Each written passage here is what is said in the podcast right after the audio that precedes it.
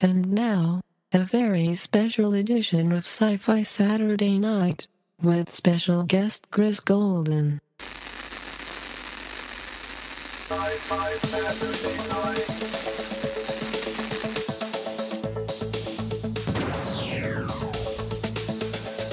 Exterminate. Computer, status report. Don't blink. Don't even blink. Blink and you're dead. No! Wrong!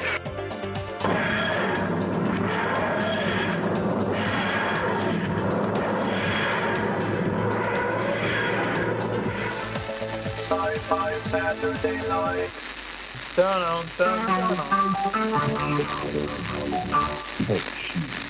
Recorded live.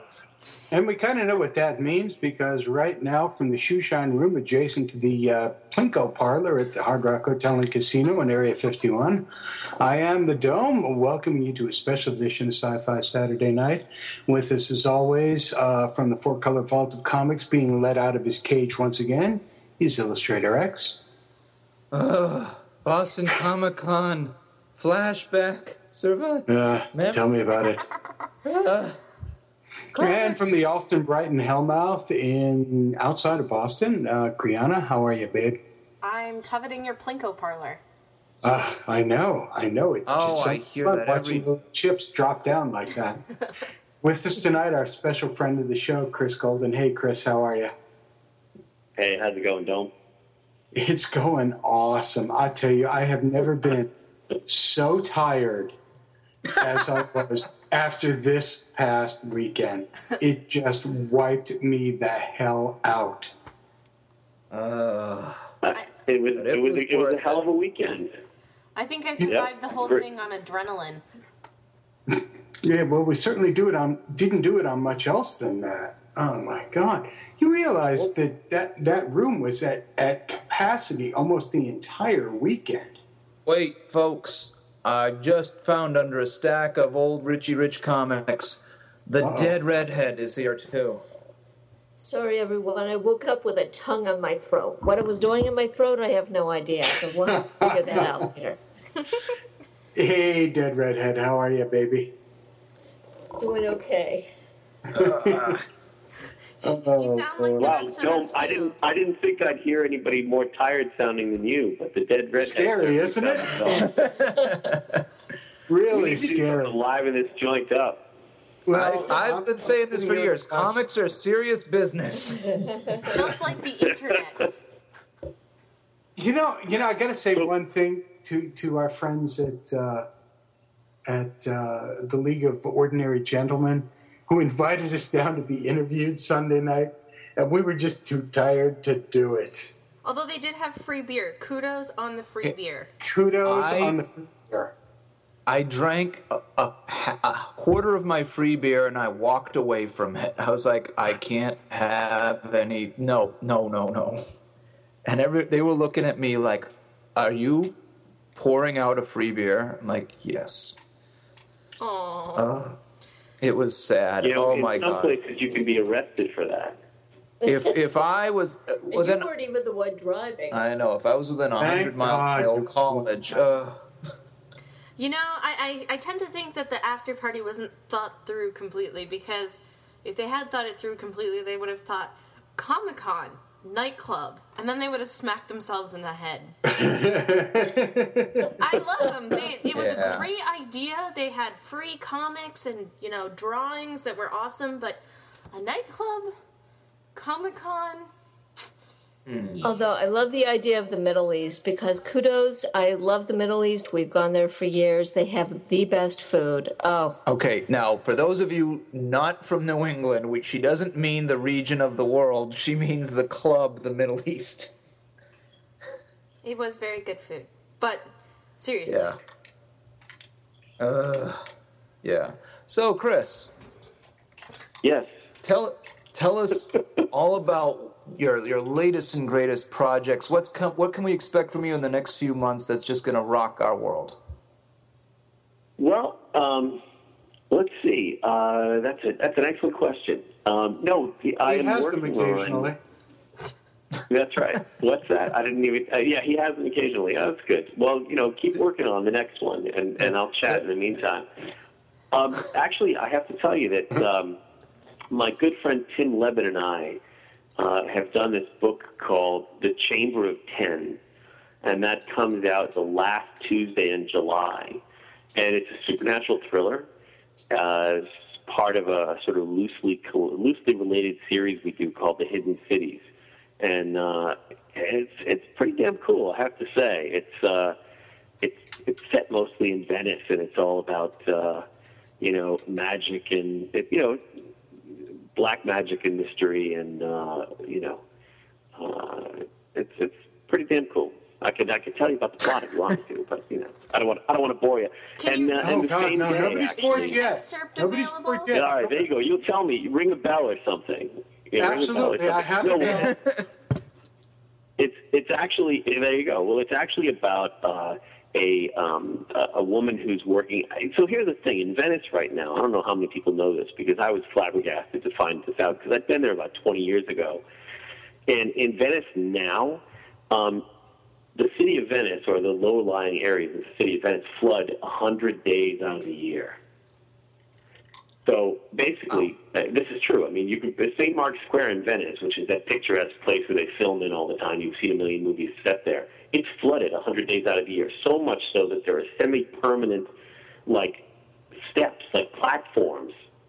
It aligns through the square, and yeah, it's crazy, and it's bad enough that in a lot of places in Venice they've actually filled the first floor windows with concrete. They've just given up. They've surrendered their ground level because it floods all the time. So basically, the Chamber of Ten is about this woman who is an archaeologist working with the local university. What she's doing is she's going to all the places where there are valuable artifacts and things like that, and they want to preserve things, and she's removing them because, you know, the water level is continuing to rise. And so in the course of that, basically, they break through and they find this library that they believe is the Library of Petrarch. Google it. And basically, it's pretty damn cool because that underneath the Library of Petrarch, in a place where there shouldn't be anything because the water should get in, they find a bunch of obelisks with dead bodies in them from, you know, hundreds of years ago, and a heart in a stone jar. And that's I'll leave you at that. But it's pretty damn cool. And weirdly enough, the same day, there's a reprint or reissue of my very first novel, which is Of Saints and Shadows, which I think we talked about last time. And Of Saints and Shadows and The Chamber of Ten, much of Saints and Shadows is also set in Venice. So total coincidence, nice. But pretty damn cool. So I have a question for you, Chris. Can you hear me? I know I'm a little flooded myself this afternoon, this evening. But Mike Mignola, when he was on one of his panels, he talked about when he was even just a young kid, he knew that all he wanted to do was draw monsters. He knew right off the bat that he was attracted to scary stuff and he wanted to draw monsters. Now, did you love horror right off the bat, or were you somebody who found it a little later in life? No, you know what's funny is it's weird, actually. I'm going to answer the question backwards. What's weird for me is that I do all kinds of other things that are sort of on the fringes of horror. You know, I mean, I do a lot of sort of dark fantasy-like things where the horror, you know, the straight-ahead horror guys don't really claim me, you know what I mean? And the fantasy people definitely don't claim me. So I spent a lot of time, you know, in that weird gray area between the two. But at heart, I've always been a horror guy, you know, and that's from early childhood. I had, you know, my favorite comic book of all time is Marvel's Tomb of Dracula. I bought that and Werewolf by Night. I was like 7 years old or something like that when I was reading those.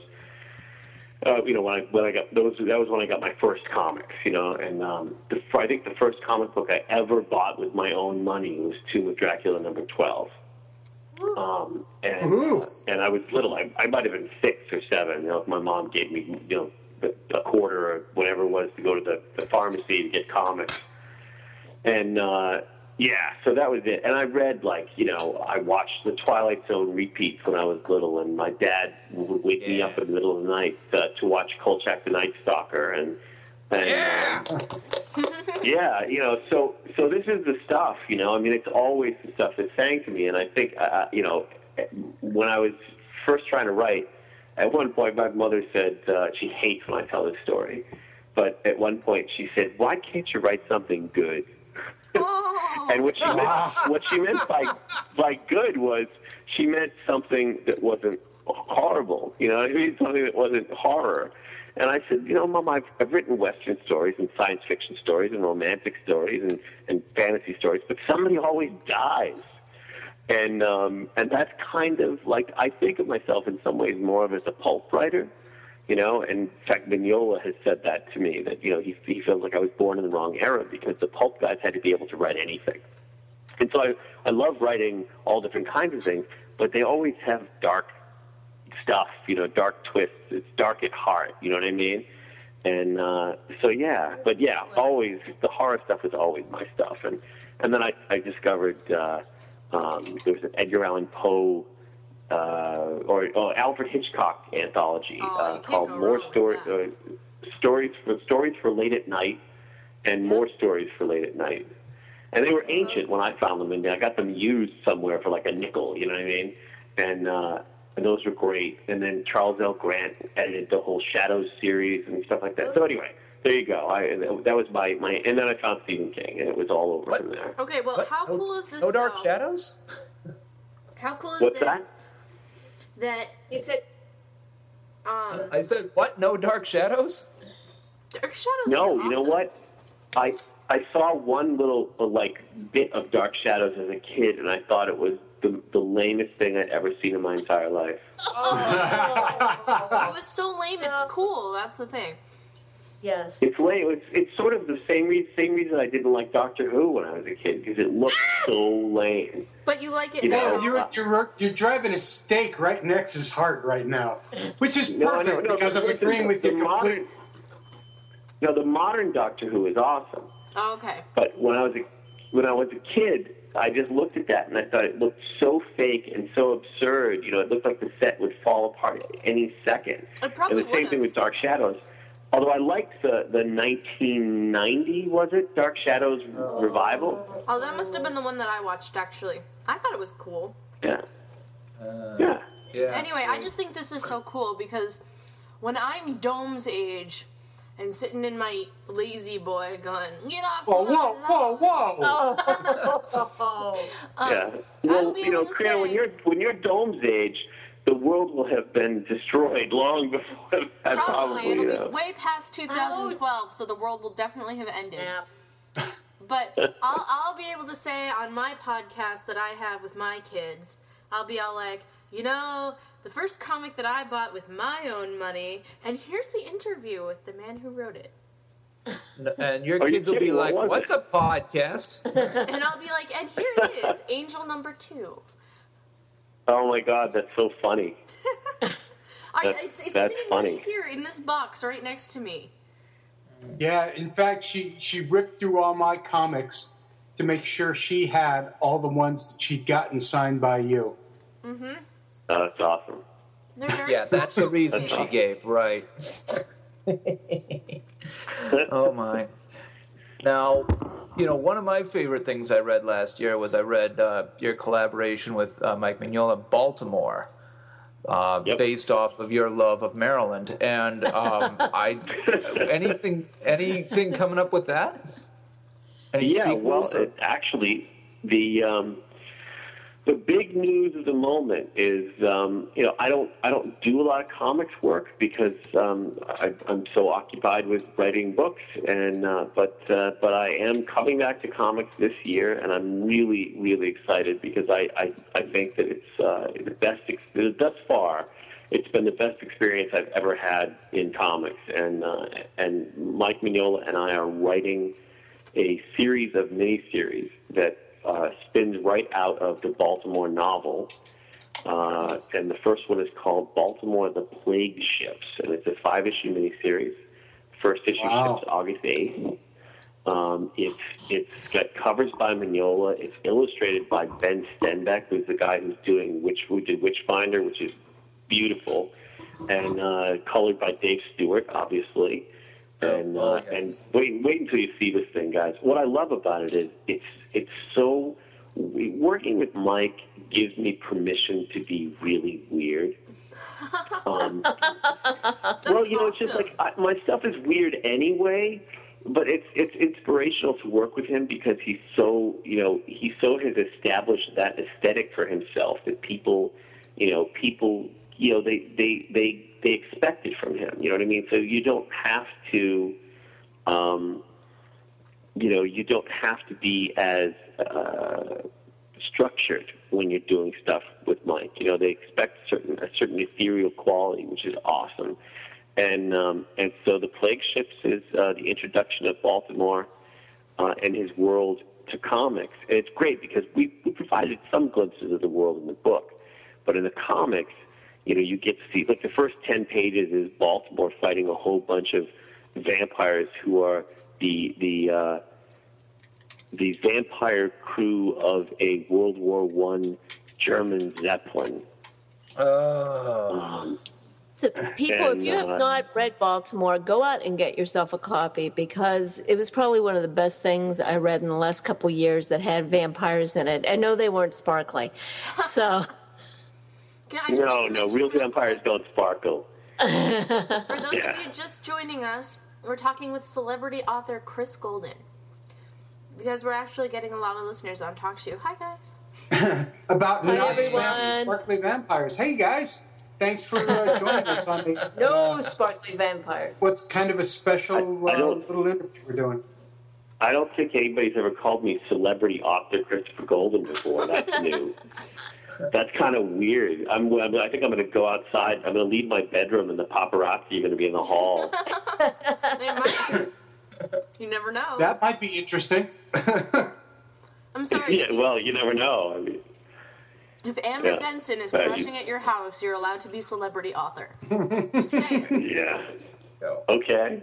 Whatever you say. No, Boston Comic Con was the best thing. The best thing about Boston Comic Con was. We were over in that corner, and I got to feel like they kind of threw Boston Comic Con just so I could hang out with my friends. It was awesome. Wasn't it cool? Yeah. You had that whole little section there all to yourself, you and Amber. Well, it was great. I mean, Tom Zagofsky was supposed to be there, but unfortunately Tom was not able to make it. And but if he'd been there, it would have been the perfect weekend. As it was, it was near enough because it was – me and Amber and Mike and Eric Powell and my friend Ashley was there, so it was just like that was our little corner, and that was great. It was a blast. I think the next time I'm trying to persuade Amber to go to Dragon Con this year, but I'm still working on her. Oh, that'd be nice. So, what are your next public appearances? Geez, that's a good question. I have, I do have a couple of signings scheduled, but I got to be honest and say I don't really know when they are. Oh, you know what? I'm going to do a bunch of signings in August to celebrate the publication of The Chamber of Ten and the reissue of Saints and Shadows, but I haven't started to schedule them yet. I am going to be signing at the River Run Bookstore in Portsmouth in August. I don't remember the date, but in August with Nate Kenyon and Tom Stogowski, and that's going to be a blast. And then I'm doing another signing, I believe the 14th of October, which is way, way off, obviously, in Salem, Massachusetts. It's Halloween time. Ooh, and other than that, I'm just sorry. What's that? Right near me. You know who else is in Salem is the Underburbs. The Underburb. Did you not get to see them? Close enough. We're not going to tell Joe and TJ he said that. Is that like a stage whisper, an underburp? It's like the best comic book series out there. That was weird. Right? Anyway, but yeah, no, that's great. Well, you'll have to come out to Salem. We're going to have a good time, I think. It's going to be a good part. Yeah, well, definitely at least, you know, have you on right before, and then, well, I would love to get out there for that. Well, you know what you guys should do? You should come and record the whole thing, because it's going to be me and Brian Keene and a guy named Paul Tremblay, who's another local author, but Brian Keene, the horror author, is going to come up, and you guys should come. All right, it's a date. Yeah, well, we're going to probably do a Q&A and all that stuff. Be cool. Cool. Absolutely. Yeah, and then convention-wise, I go to Nikon in July in Rhode Island every July, and then I'm going to Thriller Fest in New York the weekend after. I'm going to Dragon Con first week of September. I think that's about it right now. That's enough. I might go to New York Comic Con. You guys gonna go down? Oh, I've been there a few times. Oh my God, it's wonderful, absolutely wonderful. That should be cool. The only sure thing for us right now is Granite Con Manchester, which is gonna be big. Yeah. What's going to be big? Granite Con Manchester. Granite Con's going to be big, really? It's going to be huge. Oh my. You know why? Because we're bringing... What's the movie called again? Crap. Brown Coat Redemption. You really should start watching some Joss Whedon stuff. He's a good guy. And we're bringing their director and possibly... I just got word of this. Possibly their editor, who lives in Rhode Island, is also going to come up with an exclusive clip. Boston couldn't even get them, but since they're good friends of ours, we said, hey, come up to Granite Con and hang out with us. Because we're that cool, apparently.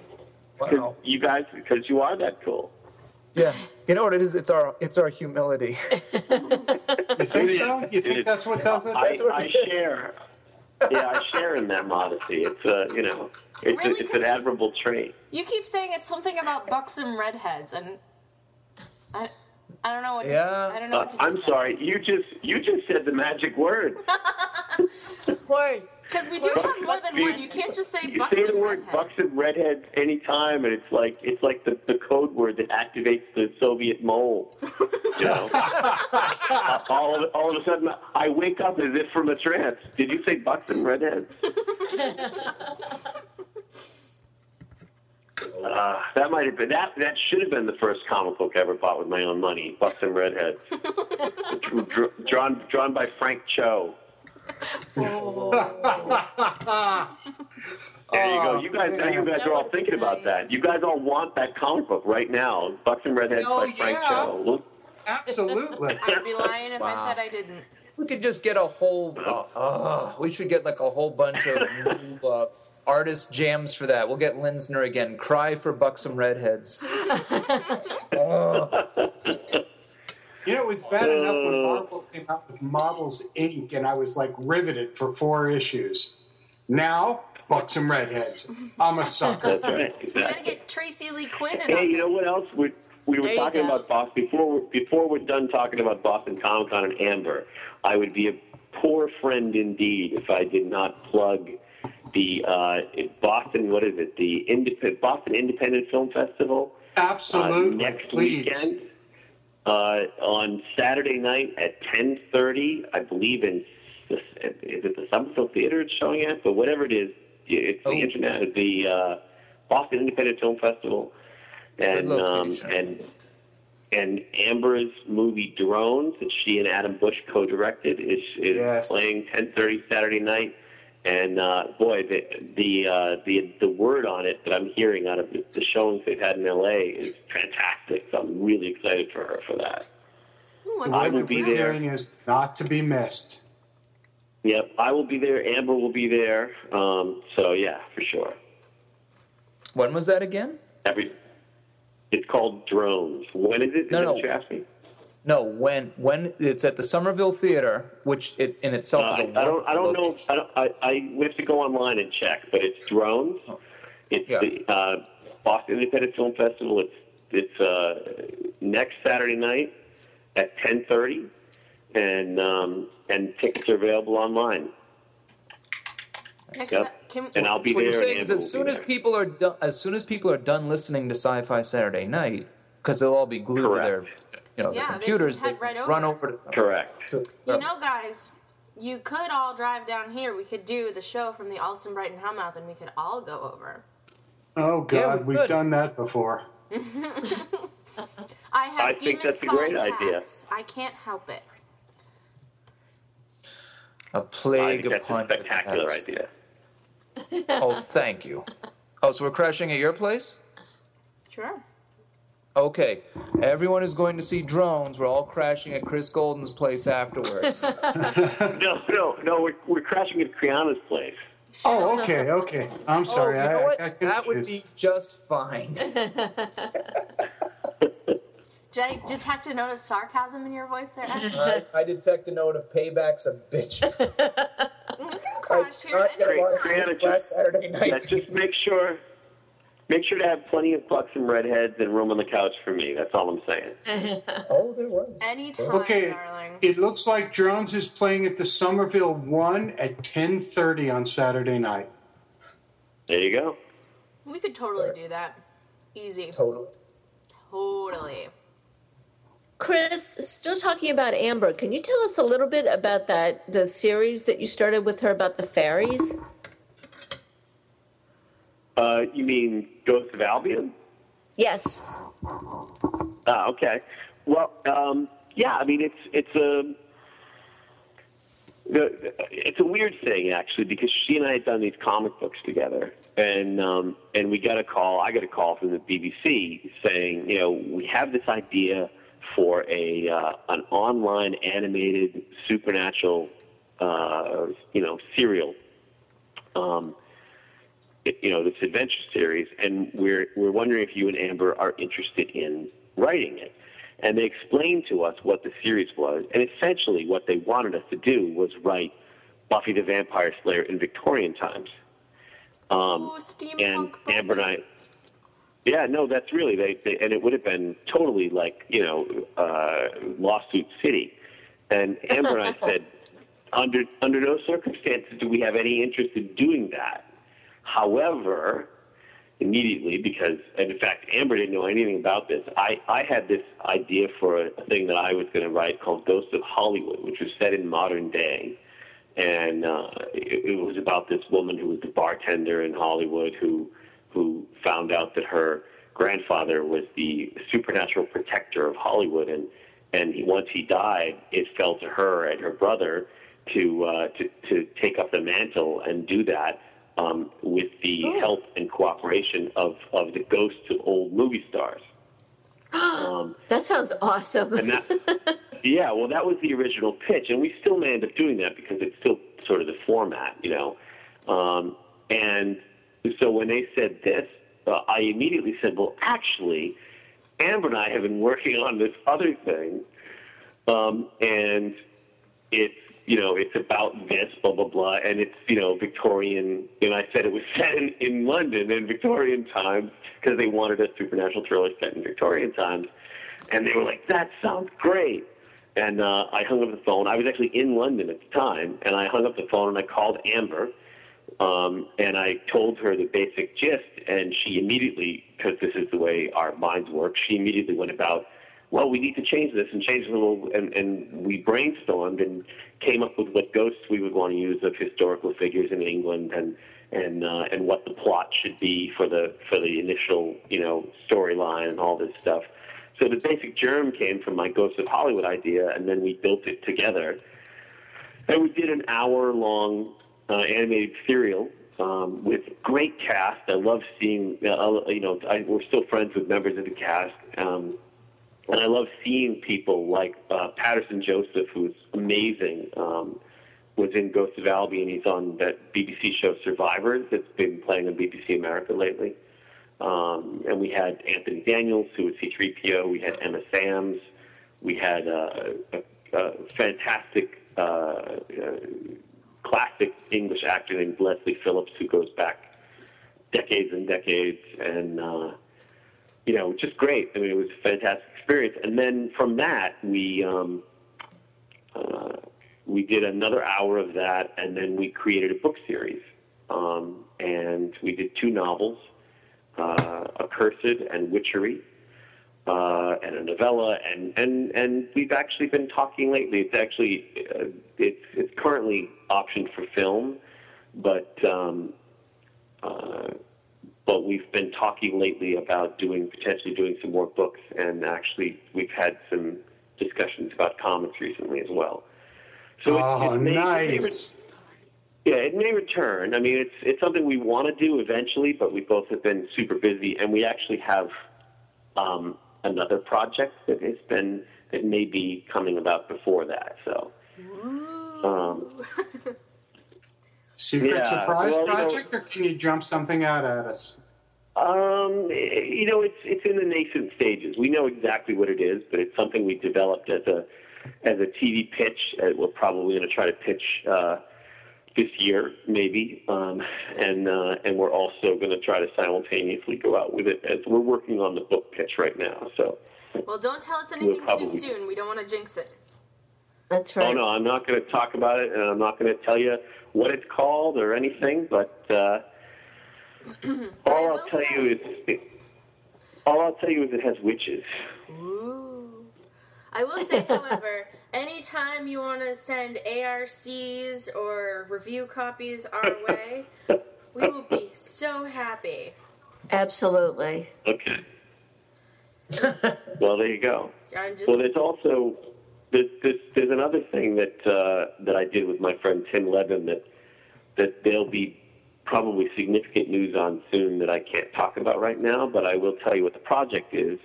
The first book doesn't come out until March of next year, but I actually think it's going to be one of the biggest things I've done, and it's certainly one of the coolest things I've done, and it comes from a great story, which is that... a few years ago, we were up at World Horror Convention in Toronto, and we were out for Thai food with a group of like 15 people, and we were all getting totally smashed, eating crazy spicy Thai food. And Tim was talking about how he was writing the novelization of 30 Days of Night at the time, and the subject of well, we were talking about certain kinds of vampires, and this is not a vampire book, by the way, but I won't, without giving anything away, I will tell you, it snowballed into a conversation about period horror in the Arctic. And it led to us creating a young adult fantasy series called The Secret Journeys of Jack London. Oh my goodness! Now hold that thought for a second, because I got to get Zombrarian in here, because you just said young adult and fantasy in the same sentence. Okay. Zombrarian, I need your presence. You know, I love Jack London's stuff. Nobody talks about it anymore. Quickly. Oh, dude, Jack London is my favorite classic author. Man, I was back in grade school when it's like, yeah, all right, you have to read this book. It's like, oh, man, Jack London. I was like, oh, hey. Colin Wilde, thank you. I would love to read that one more time. Zombrarian, hello. Hello. Hi, Zombrarian. Hello. That the title is a young adult fantasy novel or series. Sorry, I didn't catch that. It's intended to be a trilogy, and it's called The Secret Journeys of Jack London. And basically, the idea is that these are the adventures that Jack London had that are supernatural in nature, but that he felt that no one would ever believe him. So he basically took out the supernatural elements and wrote The Call of the Wild and The Sea Wolf and White Fang as the watered-down, ordinary version of what really happened. So what we're doing is we're writing the stories of what really happened. And the first book, again, I don't want to give too much away, but I will tell you that the first book, which is called The Wild, does have the Wendigo in it. and it's pretty damn cool. It's so much fun. I actually got the cover today in my email, and it looks fantastic. The book is illustrated. There's about 20 illustrations by a guy named Greg Ruth, who's fantastic. If you go and look him up, you'll see some of his work. He's incredible, and so we're excited. So that's going to be a hardcover series. The first book comes out in March of next year, and that's way ahead of time. But we're talking about what I'm working on now, and there you go. Chris, have you ever heard of the series Here There Be Dragons? You know what? It's so funny you should ask that, because I haven't. And I haven't because I never picked it up to read what it was about, and I thought the cover was ugly. I probably shouldn't say that, but I saw the cover and I was like, that's not my kind of thing. And the only reason I even know about it, because I didn't even know what it was called, I just had seen the cover, is because a day or two ago they announced that it had been picked up to be made into a movie. That's true. But your description of the Jack London story reminded me of Here There Be Dragons, but opposite. So the basic premise of Here There Be Dragons is they go into this other world, like, Antarctica, but they find all these fantasy supernatural things there, but then they go and write fantasy books about them, which no one is expected to believe, but is really what happened. Right. I think, in contrast with the two ideas, it's a really cool and two different but awesome ways to approach having something supernatural happen to you. And the Wendigo are right in the beginning of Here There Be Dragons. Yeah, they are. Which is kind of just well, it's really cool. I have to tell you that Tim and I had an amazing time just doing the research for this series. I mean, just reading about it and coming up with with everything we need to talk about. With the panning for gold and the Yukon Territory and the dog sleds and the White Horse River and all of this, just like amazing stuff. And but the coolest thing we found in our research was something that basically to me meant that we really had to do this series, which is that Jack London's mother, this is true by the way, Jack London's mother was a charlatan. She was a fraud medium who would, she was a medium. And when Jack was a kid, she would put him on the table where they would be having seances, and she would basically call down the spirits to punish him for misbehaving. God. And this is true. If and that doesn't mess you up, and nothing will. And so, that'll screw you up for the rest of your life. Did they ever? You said it was a charlatan. Did they ever have the police after them? Because all I can think of is a young Jack London would be a small medium at large. Oh. That was bad. You have been reading far too much of Callahan's stuff, and you must stop with the punsters right now. Oh, my goodness. It's all your fault. What I was going to say is you've been waiting your whole life to make that joke. Are you kidding? He makes jokes far worse than that on a daily basis. You got to realize we have Spider Robinson on the show in a couple of weeks. And Spider is known as an inveterate punster.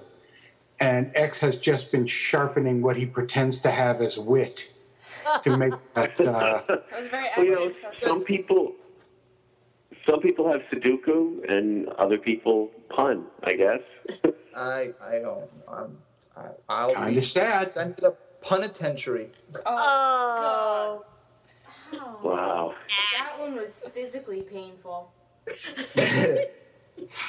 And that would be different from all the other ones. Dead Redhead better, not worse. Oh no, I like you with this whole Kathleen Turner voice. You stay this way. Oh, thanks. Go ahead, say Roger, my honey bunny. Roger, my honey bunny. Oh baby. Oh. And on that note. Was that a note? Was that a note for us to leave on? I don't know. Was it? It was damn close. Hey, Chris, thanks for being with us tonight. I really appreciate you taking the time out of your busy schedule. My pleasure. Thanks for having me. And if we don't get down to see Amber and Adam next weekend, please give them our best. Tell them the word on their movie is it's awesome. And we hope nothing but the best for them. All right. Well, we'll all be sleeping at Kriana's on Saturday night. You are quite welcome. And, yeah, there we go. All right, guys, thank you. The demon cat when you have stuff coming out, Chris, just let us know so we can plug it for you. I definitely will. Awesome. Pleasure talking to you once again. And I guess that means from the Kino room adjacent to the men's room at the Hard Rock Hotel and Casino in Area 51, looks like we're done for the night. From the Four Color Vault of Comics, tiptoeing in the Dead Redhead and Illustrator X. Thanks, guys. To be continued as always. And from the Allston Brighton Hellmouth, Zombrarian and Kriana, thanks a lot. This is Dome saying, yeah, this was fun. Good night, everybody. Good night. All right. Good night.